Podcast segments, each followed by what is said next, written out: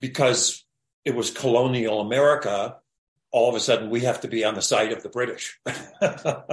and and because the the War of Independence is so strong here, there's always been a little discomfort with that. That you know George Washington was fighting for the British.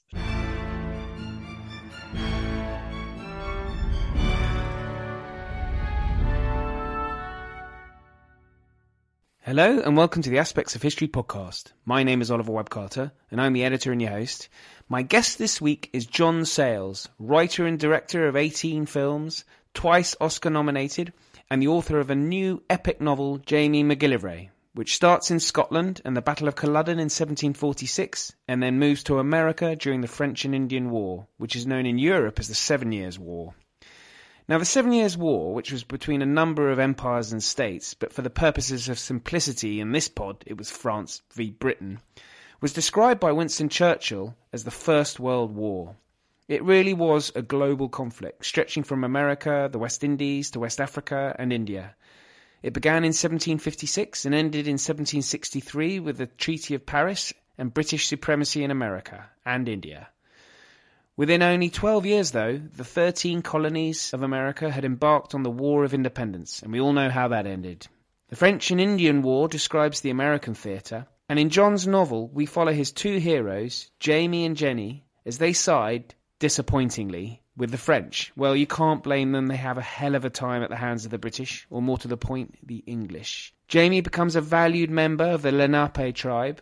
Now, I'm fascinated by Native American culture and so John discusses their involvement in the war and the importance of language. Of course, the story begins in Scotland and features many real life figures, such as George Washington and Lord Lovat, the Old Fox, who was a prominent member of the Jacobite Rebellion. So we talk about that conflict, the origins of the novel, and there's a famous actor mentioned. We talk about John's filmmaking. Regular listeners may have heard me mention one of his films in our Film Club episode, Lone Star, which is a fabulous neo-western starring Chris Cooper and Matthew McConaughey. Many of John's films have a historical theme, so it's obviously a subject he's fascinated by. Anyway, that's enough from me. If you like this episode, please do subscribe and rate and review if you can. And do tell your friends. I'm always keen to have more people join in the fun. Coming up, I've got Anthony Seldon talking about World War One and walking the Western Front, and James Romm on successors of Alexander the Great. So please do join me for that. In the meantime, I'll hand you over to me talking to John Sayles.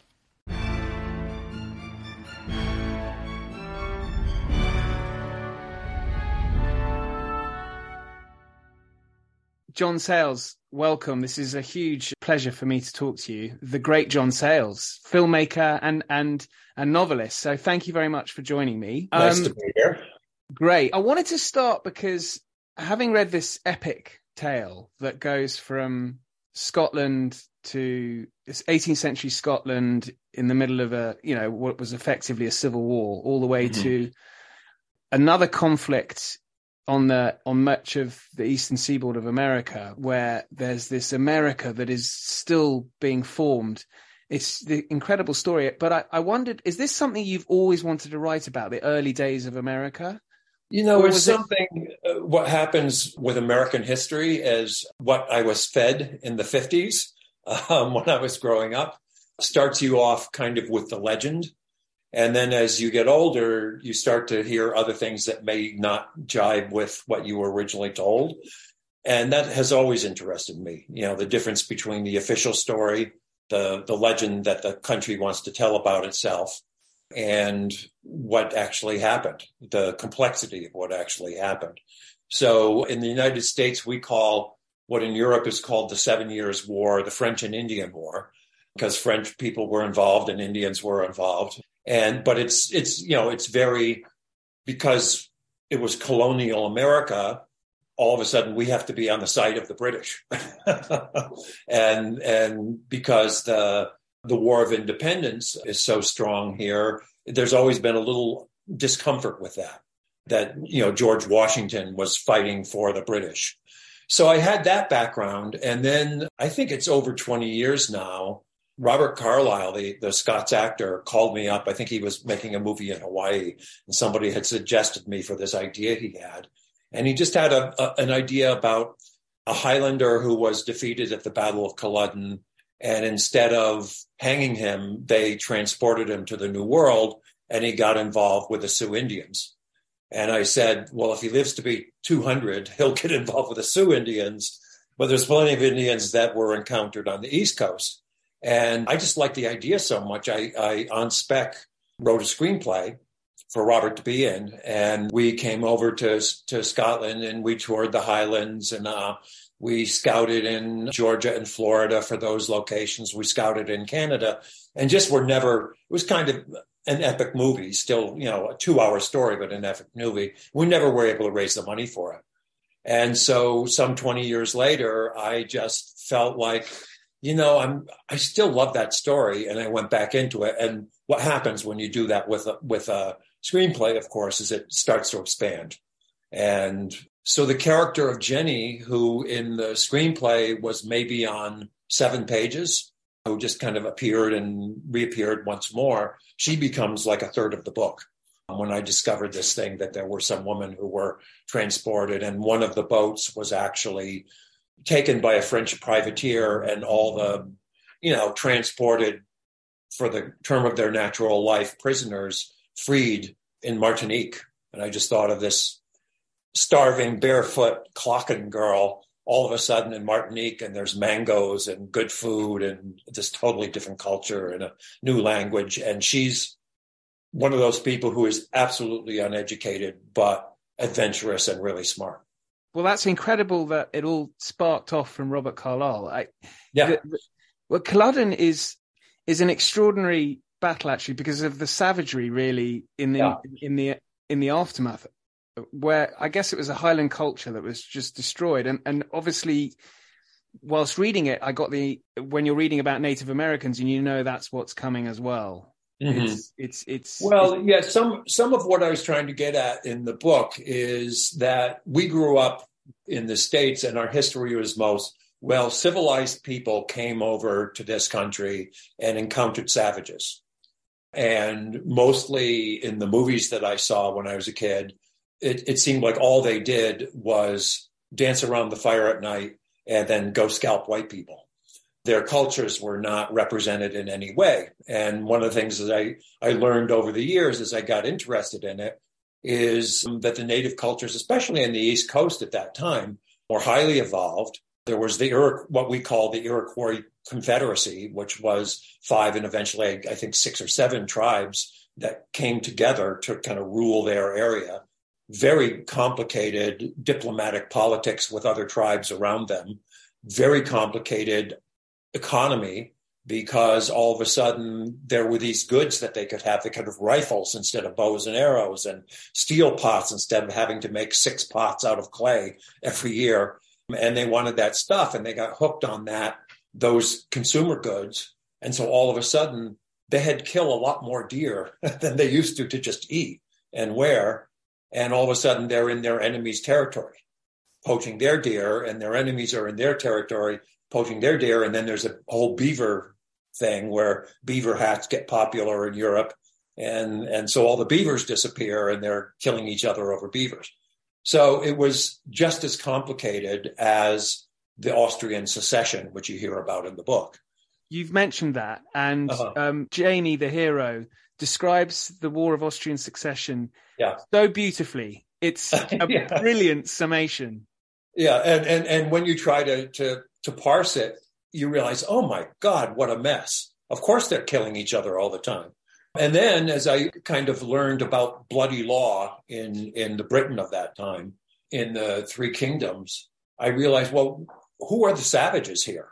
You know, they're they're still you know hanging people until they're not quite dead, and then eviscerating them and throwing their entrails on a fire so the dying person can see their entrails, and before they cut their head up and put it on a spike. So one of the one of the things I was going for is this idea of what exactly is savagery, what exactly, and then the interesting thing with the Highlanders is that the clan system has a lot of parallels with some of the the, the more the, the less evolved politically tribes in the United States at the time. So there's something familiar there for Jamie once he gets there and starts to and then I, what I always had it was this idea that one of the modes of survival if you if you were a linguist, if you were good at languages, you were valuable. And, and you might be able to survive by your wits and also by becoming valuable of, well, I can speak French and English. And now I can speak Lenni Lenape. And there, you know, those those treaties between the natives in America and Europeans, very often there were six languages or so being spoken because nobody spoke one to one language. And, and of course, things get distorted. And in particular with George Washington. about land yeah. and life and, you know, war and tribute and stuff like that. So everybody wanted to, especially the Indians, wanted to really understand what we're making our mark on, but they might have to go through Mohawk to Lenni Lenape to German to Dutch to English to French. Yeah, and Chinese whispers. You end up not yeah. knowing the language. To learn a language, to learn a Native American language, must be. I come from a country where we're not known for our uh, knowledge of languages. Sadly, mm-hmm. nowadays, or pronunciation of them once you do them. right. Exactly. yeah. But I mean, it's, it's great that there's, you know, there's um, Ga- uh, Gaelic in there as well. Yeah. Um, and so, and quite a bit of French. He also, because he he he started to be educated in law in in Edinburgh, he'd have some Latin, you know. So he's somebody who's good at that. And but I, I don't I don't put you know dates in in the book on purpose. He's with the Indians for six or seven years before he even starts rising above serf status. And he's just listening all the time and starting to understand. And eventually, uh, Shingas and his wife, Cloud Woman, the, the chief and his wife realized we better not talk about him in front of him. I think he understands what we're saying. You know, the dog has learned our language. And he's with the Lenape. Is that a, a tribe that that evolved into because they were shoved out west as a result of they there are no living lenape speakers left. They were known as the delaware indians by the english. The french would have their words for them they called them one thing. The, the british called them because lord delaware owned some of the land that they were on.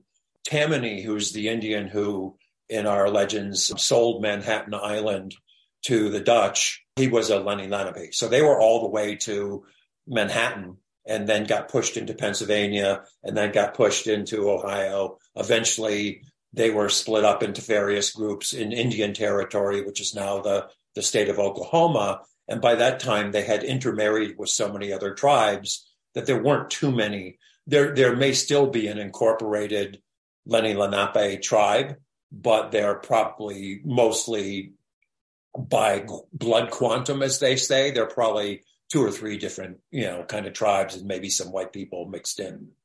Do, do you think it was inevitable, you know, once Europeans arrived, that the native? Yeah, I think if you think of Europe at the time, there was not a lot of places to go that weren't already spoken for. You know, the feudal system in, in most countries had left these lords and you you worked on their land. And there was no way you could ever get that land. You couldn't even buy it, you know, until much later. So you had a lot of people who, you know, our story was usually, oh, for religious freedom, people came. An awful lot of people came because they they thought, well, it's got to be better than this. And there's all that land there, and there's nothing but wilderness and savages on it. And I could cut down trees, and eventually I can kill savages, and then it will be mine. The idea of owning your own land for for most of these people, you know, so so that flood from all those European countries. Eventually, you know, so many of the tribes have this story about somebody being put on a boat and taken back, you know, willingly. And their job is to come back and report and say, how many of them are there? And then they come back and they say, look around you. You see these trees? Well, you know how many trees there are from here to the river? There are more of them than that. And these would be tribes that might have 5,000 people at the most. So, so I'm afraid, you know, and I'm sure it happened on other continents. There have been those kind of movements that were inevitable. There were mm. just too many people too hungry for land and who had superior technology, if not superior morals or government. And uh, once they started coming and the word got out, and it, and it was incremental. And the, and the British tried to say, okay, here's the line, because they wanted to keep the trade going. And the companies that were making the trade, which were often royal companies, um, didn't didn't want these poor settlers to mess up their trade. So they would say, here's the line, don't go beyond the line. And people kept going beyond the line and then complaining, why aren't you protecting us? And then eventually it was, oh, well, you know, there's some good furs over there, or you know, there's something else that you know, there's some good wood over there that we can use for masts for our ship. Maybe we will move the line a little bit. So I, I think it was inevitable. The tribes themselves, in the novel, certainly very welcoming to those that I guess I say welcoming. I mean, Jamie's brought into the tribe. Not he's not exactly a willing recruit, but he's running from a particularly nasty. Well, he's effectively a slave, isn't he? Yeah, he, he's he's considered, you know, war booty. So there was there was some. You, you usually killed your enemies, uh, especially if they were warriors. If they were younger, very often there was this feeling like if we get somebody young enough, a kid, they're going to realize really quickly that our way of life is superior to what they had before. They're lucky kids. And we have lost some children. We have lost some people very often they were given the name of, of somebody in the family they had lost, and they were raised as so they had no idea of racial inferiority. They, they, you know, and, and as I do, I, I, feel like, you know, race is an illusion and culture is real. And they really believe yeah. once they're in our culture and we raise them up, they'll be Lenape. Um, so I, we have a friend who's a Mohawk and, you know, part of his heritage is two boys who were kidnapped from Deerfield, Massachusetts in the 1600s, you know, but their bloodline continues within the in the Mohawk and they were considered Mohawk Indians. It's complicated because the, the Americans and the, you know, colonists did not have that in their head. They they had race very strongly in their head and they were already importing, you know, the Dutch and the and the English were already importing slaves. And in order to feel good about that, they had to make that racial divide and say, well, that's not quite human. And one thing that is different between the British and the, the French and the Spanish colonists, the British were a lot less likely, even if they fathered children with with Indian people, with native people, they were a lot less likely to bring them into the family. Whereas the French often would. And so you get these these traders who are kind of half French, like Chartier. And eventually, one of the things that got me attracted to this is by the 1800s, the head of the Cherokee tribe was a Ross who looked whiter than you or me. He was probably one eighth Cherokee. The head of the Creeks was a MacGillivray. And there was a MacDonald who was the head of another one. And they were the sons of Scots traders who said, well, it makes sense for me to marry the chief's daughter. And then their sons would become, because they could liaise well and had some English or very good English, liaise with these Europeans who you just had to deal with if you're going to survive. And so pretty soon you had all these, you know, chiefs of, of Eastern tribes with Scots names. It's, it's such a, a rich part of American history. Is it? Yeah. Is it widely known in, in America? I don't think so. I, I, I, think the it's getting a little bit more known. Uh, there was a very good book in the late '60s called "Bury My Heart at Wounded, Wounded Knee." Yeah, very familiar. And I did not take history courses when I, I got to go to college. And it's one of the things that got me interested in history because as I each chapter was another story from that encounter between the, the, the Europeans and the different native tribes moving across the country, moving from east to west. And as I read the the chapters, I kept saying, "I've seen that movie."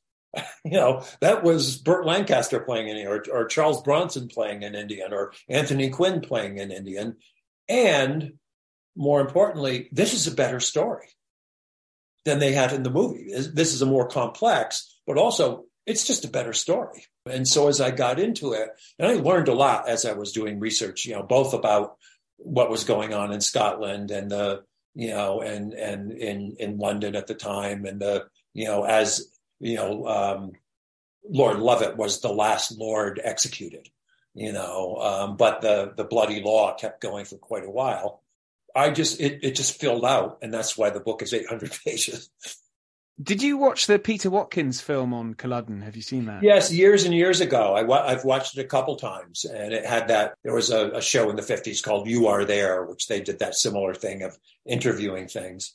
And what struck me about it is he got the part of it that was, you know, there were there were diehard people who really believed in the cause. There were a lot of other people who just, well, the Laird says I got to go, I got to go, and and if I don't go, I'm not going to have any land to till when I come back. It it was not. I think the majority of the Jacobites who fought were not Catholic, so it wasn't. You know, the religion wasn't the only thing. It, a lot of it was we're Scots. What are we? We're occupied. We want to get these people out. But there were an awful lot of people in that battle who had no idea what they were doing or why they were there, really. And I think that, you know, in in the case of the British Army, there were a lot of poor people who rather would rather not have been there, but that was the that was the job they could get. And, you know, so I actually I actually ended up reading a lot of Kipling for the, the British side of it to, to get a feel for that that life and a, a lot of books about the life of a, a red coat soldier in that time. And like today, that's a culture. The army is a culture, and that army had its own culture, just like those Indian tribes. Of, there would be a warrior sect within the culture, and they would have you know rituals like the the British soldiers did. If they do each other's queues and you know do each other's buttons, and you know have a certain kind of camaraderie, even though it was so class oriented that if you were on the bottom, you were on the bottom.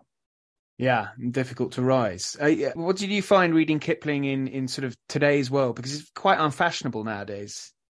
I think it's fascinating. You know, I, I, I had read it before for my other big novel, uh, A Moment in the Sun, because at, at one point there's a Chinese woman who's ends up being the mistress of a British guy, and he makes her learn these Kipling poems. And be, because the, the book is about the Philippine American War, and one of Kipling's famous poems here was The White Man's Burden. And the, the subtitle of it is America in the Philippines. And he's basically saying, we've done the good thing for white Christians. We've, you know, spread civilization. Now it's your turn.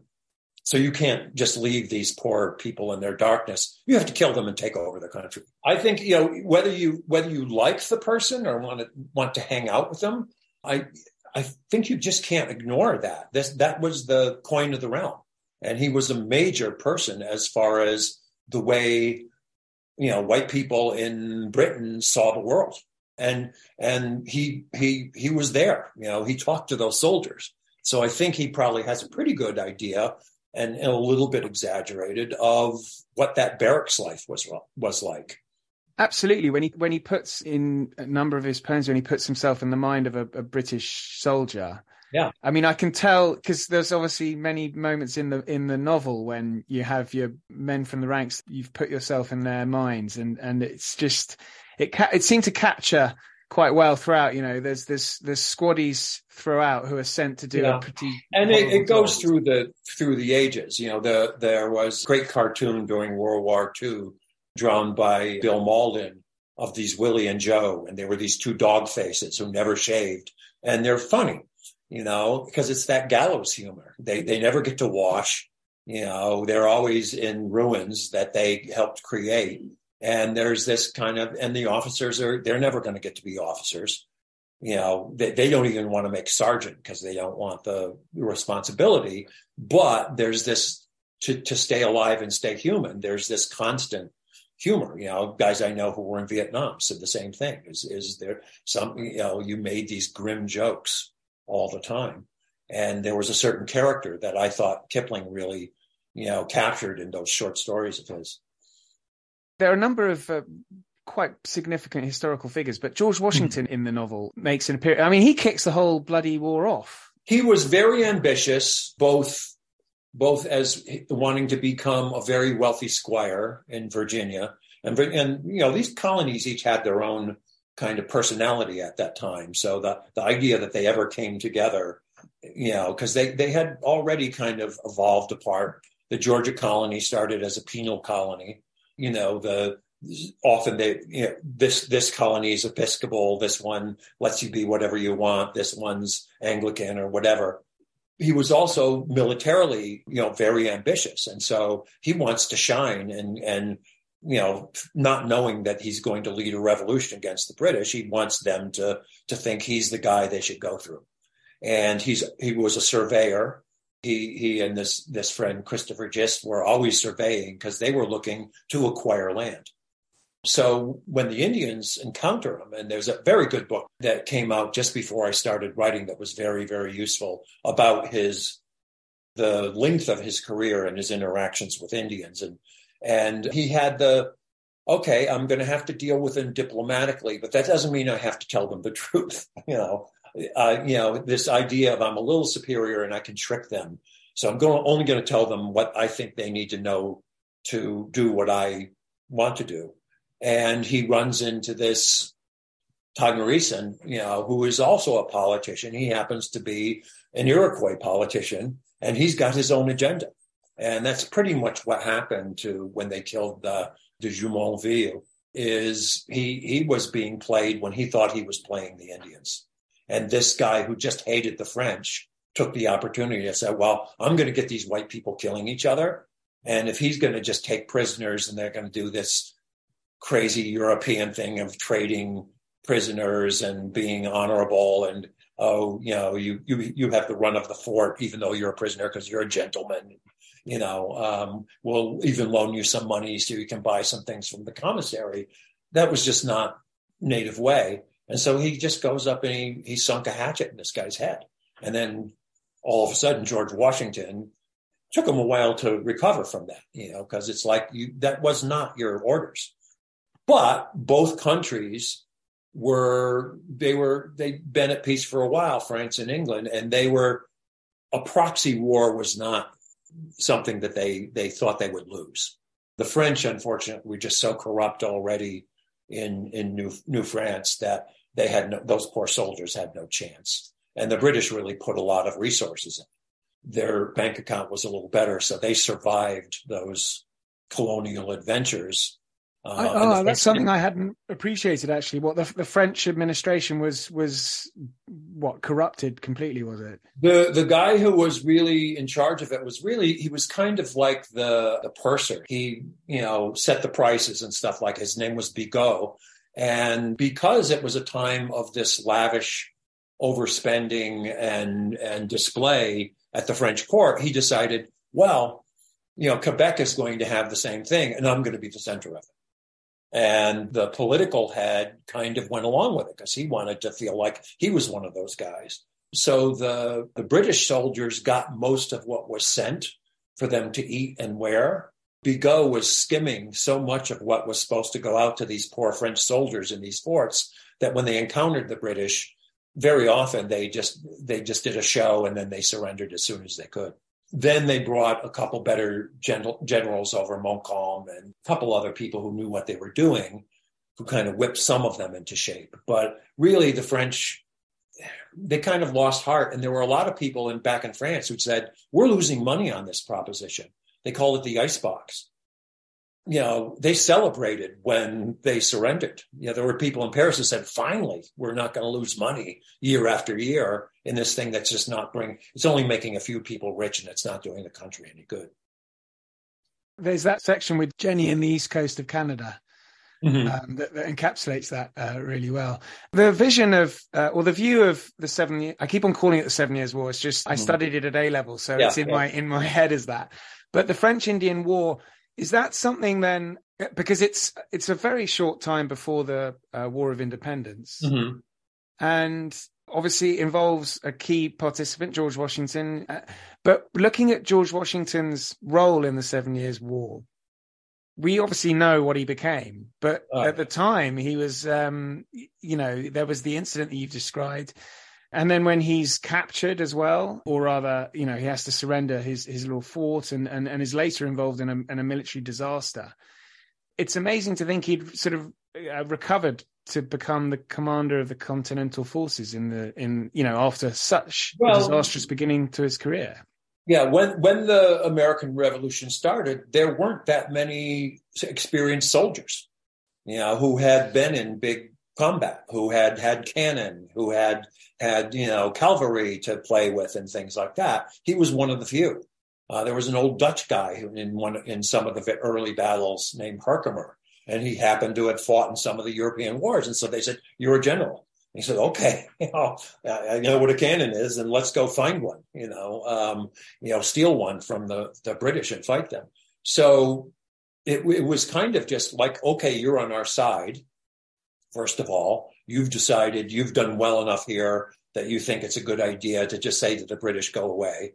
Um, we're fine here. We don't need you anymore. In fact, you're you're you're, being really annoying, you know, taxing us like crazy, and we could do a, a lot better without you. And you don't really understand us anymore, um, which was true. Hmm. Um, and as I said, he was very ambitious, but also he had a lot of experience. He, had been in the what, what's known here as Braddock's defeat, which was in Britain a huge, huge deal to have that kind of you know, that size of a defeat overseas. And it was almost accidental. It was just like the timing was bad. And, and Braddock was not a real combat officer. Uh, he'd been, you know, more of a, somebody who was born into the rank and, and had, you know, kind of honorary, showy generalships.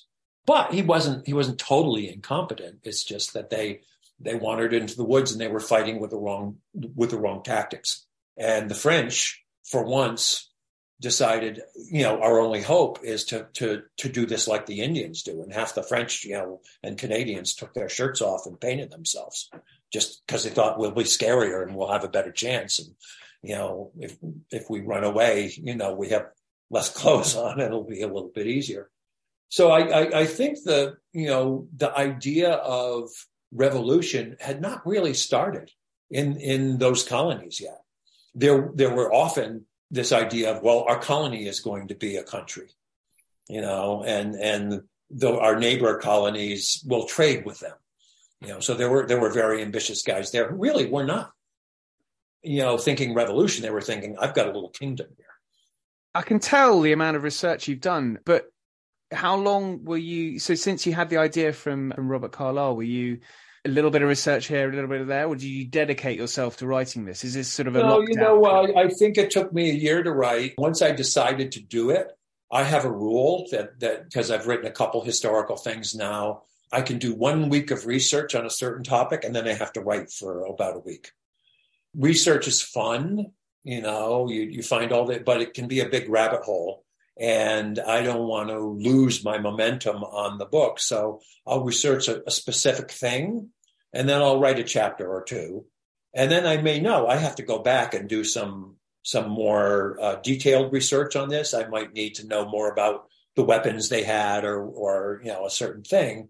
But I'm going to go and, and go into this next chapter. And for that, I need to, I, I can read in French. So, so I got some books that were written you know, in the actually in the 1700s by French who had just gotten to Martinique.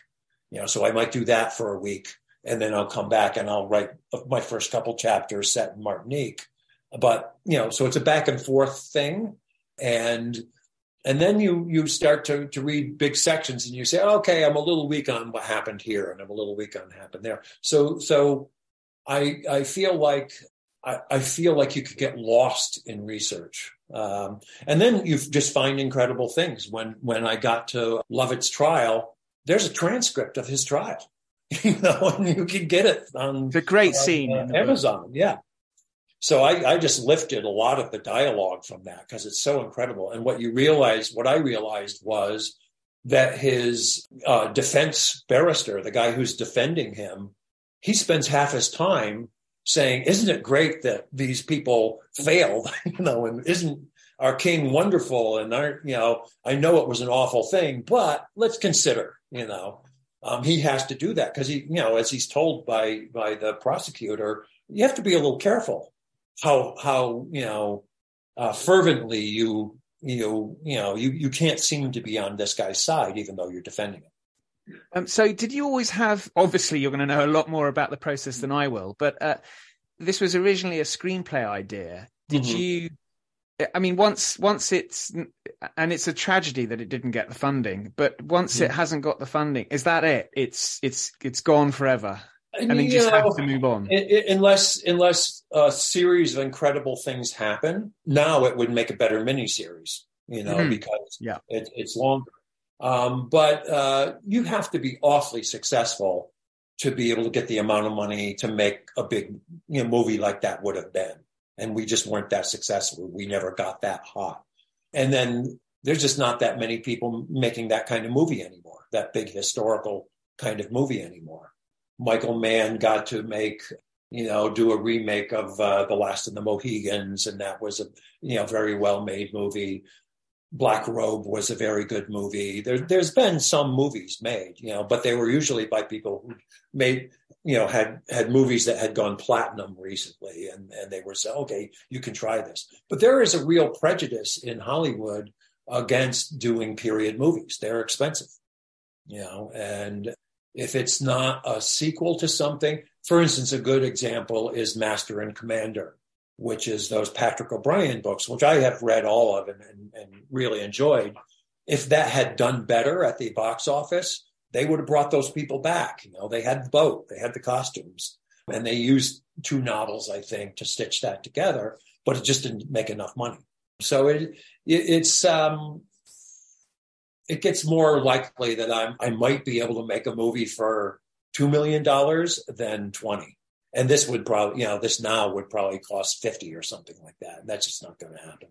One thing that I, I think does happen though is the processes are so different that it doesn't seem like I'm repeating myself when I write a novel out of it.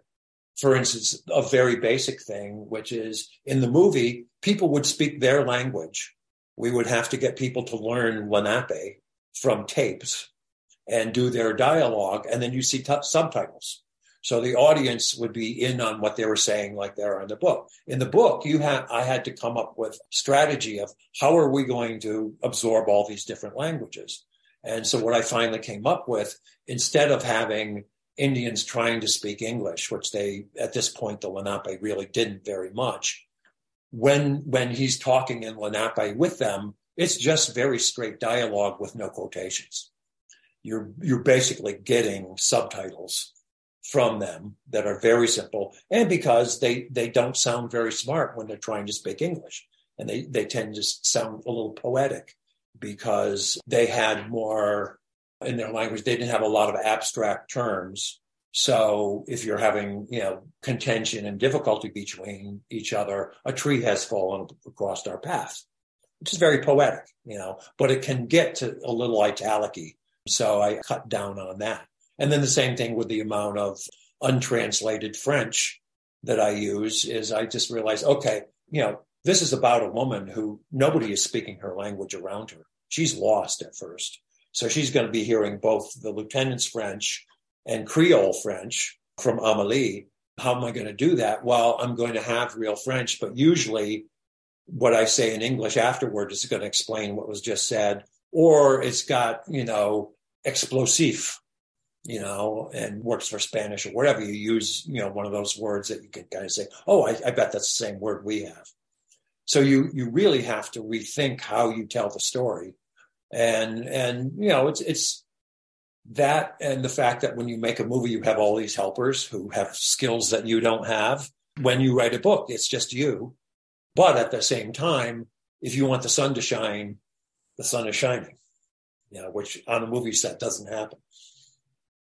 I mean, because you, you've written so many screenplays, haven't you? Mm-hmm. Uh, it's about it, over a hundred now. Yeah.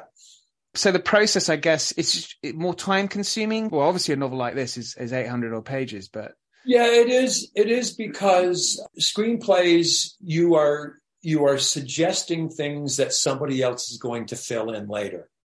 You are for, there's a there's a wonderful line. I think it's in a, a short story of Raymond Chandler's where the the detective says he he gave me a drink of warm gin in a dirty glass. He doesn't describe the office, but you see the from that detail, and that's what you do in a screenplay you you might say, you know, this is the the kind of place where the detective has a bottle of gin and he'll give you a drink in a dirty glass while you're sitting there, you know, telling your tale. And then you don't describe the rest of the, you know, that's a screenplay. You know, in a novel, you got to fill in a, a few more things. You you might you know like Dickens. I read a lot of Dickens while I was doing this. You you might describe their faces. In a movie, their faces you just point the camera at them. So so it's a it's a very you know they're different muscles, and there are people who who really are very good novelists who wouldn't have an idea of writing a screenplay, and then there are you know screenwriters who would be lost writing a a novel. That's just not the way they think and see the world. And then there are people like Richard Price, who's wonderful in both. He was a wonderful screenplay playwriter. He, I think, is is probably fa- most famous one was Clockers, the book that became a Spike Lee movie. He's just a terrific writer in both forms. It's funny you mentioned that. I just I finished reading before I was reading yours, Quentin Tarantino's uh, Once Upon a Time in Hollywood, where uh-huh. you you you you get a name check in there. Oh yeah, somebody told me that. Yeah, I haven't yeah. read that. I just read another one of his books, Film Speculation, which is about his growing up and what movies he went to and why and stuff like that. He's a good writer. He, he he's very honest about himself. Yeah, he's certainly watched a lot of um, watched a lot. Yeah. Um, I wanted to just because we're we're getting close to the end, and I, I wanted to ask you uh, just a couple of questions on a bit more on filmmaking. What's your view of uh, filmmaking in Hollywood today? Because my impression as a, a viewer all the way over here in in Britain is that there's a huge amount of this sort of superhero Marvel, which I'm I'm sure they're they're fantastic for people who watch them, but I'm not really into them at all. Yeah. And it seems like they dominate the mm-hmm. sort of studio industry. Well, for one thing, is is studios are on their last legs. Most of them have been bought by corporations and are, you know, Warner Brothers is now a big part of a conglomerate. And so the idea is the market research and the money people are definitely, you know, they're at the wheel. And what they have decided is it's really hard to get people to, into a theater. And the one thing that they can make that gets people into the theater are continuing stories.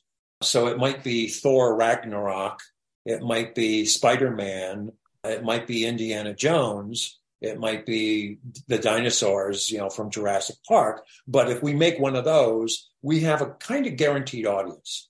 A certain number of people are going to come, and they're, you know, so the best work is being done on TV series. Much better in Europe than in the States, but but still here the best work is there are some very good series happening here, and they're coming from the streamers the studios that that survive are just desperate to get. I've seen like five movies since COVID ended in movie theaters, and they've been like screenings. There's 300 seats, and there's five of us there, and it's it's you know Avatar. You know, it's it's really you know hard to to get people back into the theaters once they're gone. And so they're just saying, who's our audience will go into theaters? There are these fans of these these series, you know, that that they know what they're going to get. It's another, you know, Mission Impossible with Tom Cruise, or we're gonna, you know, we're gonna do a sequel to Top Gun. You know, it's a it's a proven commodity. Whereas something new, a new drama, who knows? It could be the best drama in the world, and we can't get people in.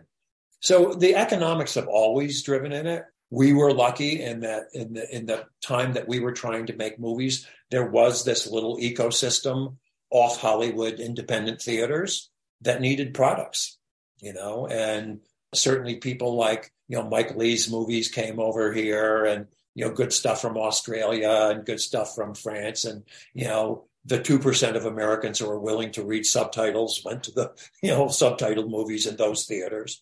So it's, it's just, it's always changed. It changed when, you know, silent movies turned into talkies. It changed in the 50s when television showed up. And this is just, you know, people are trying to navigate this thing.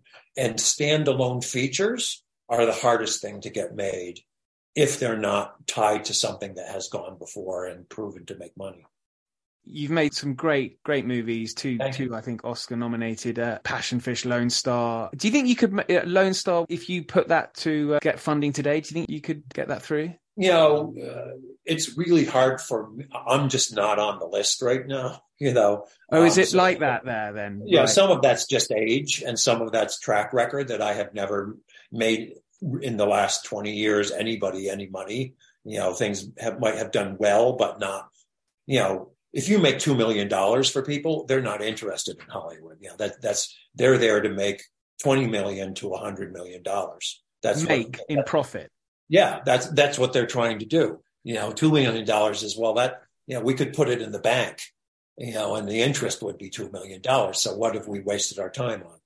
So, you know, that, that with me as a director, you couldn't, somebody else might be able to, you know, a, a director who had just had a hit could take that very screenplay and get it made. They probably would have to cast it differently. You know, Chris Cooper probably wouldn't be the lead. Somebody who had been had a big hit recently would be the lead. So we were very lucky. You know, we we we just kind of sometimes we got independent funding. Twice I worked with a studio, and once it was terrible, and once it was fine. But that that was a different time. I was I was doing a little bit of research and I ended up down a, a, rabbit hole and on YouTube and there's a I learned that perhaps you were writing a screenplay for Jurassic Park 4. Is that right? Yeah. Yeah, that was fun. I had I had worked when I first started coming out to Hollywood and, and, and working for the movies for Steven Spielberg on another screenplay that never got made. And then they brought me in and that they they had made three of the Jurassic Park movies and the second one was kind of King Kong, and the third one was kind of uh, how, why would anybody go back to an island where dinosaurs eat? You know, and so the the the plot, you know, was a little forced, even though the the the dinosaur work was great and the chases were good and everything. And so they were they were thinking about what can we do that's different. And so I was brought in to try to help them find a different way to, you know, let's you know maybe put some human genes into the dinosaurs and what would why, why would they want to do that and what would they want them to do as kind of a, a strike force i think my idea was that they were going to eventually use them to uh, velociraptors to protect the pipeline from terrorists. You know you think twice if you knew there were velociraptors out there. And finally i think what happened is they just weren't quite oh they're expensive movies. I don't know if we're going to go with this. And then they, i think they realized oh there's there's a whole audience that we haven't gone back to the island for like 12 or 14 years you know we could just make another one where they go back to the island which they did and it was you know well made but i don't think it, it didn't have enough of my stuff in it for me to feel like i could you know i wanted to ask for for any screen credit you know which is i have i have to say when I've worked on movies that other writers worked on, I have asked not to be included more than I have asked to be included. Well, I won't ask which ones uh, those yeah. are, but the, I really, I really do hope someone picks up this this novel and makes it into a, a, TV series. It would be, it would be fantastic and epic. Yeah, yeah. I mean, it, it's they just have to spend the money, and and from the Outlander series, the, the costumes are in a in a you know wardrobe somewhere. Yeah, they could use some of those. I suppose but Carlyle's a bit old now, isn't he? To, for for this particular for Jamie. guy, he would be in it. But you know, I I, I would like to get him involved somewhere because he the old fox. It was so much fun to imagine traveling around the Highlands of Scotland with Robert Carlyle to knock on doors with you. That must have been incredible. Yes. Yeah, it was really fun. Huge fan of his. Well, well, it's been fantastic, John. Thank you very much. Thank you. Thank you so much for listening. If you enjoyed this pod, can I ask you a favour that will really help me out?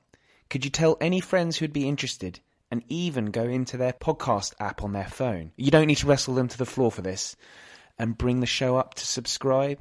This will really help me to grow the pod and get more great guests and more shows. I've got plenty more fascinating history coming up, including the aftermath of Alexander the Great's death, World War One and walking the Western Front way, and of course, our film club continues this month with Ben Affleck's Argo. I do hope you can join me. Thank you, and good night.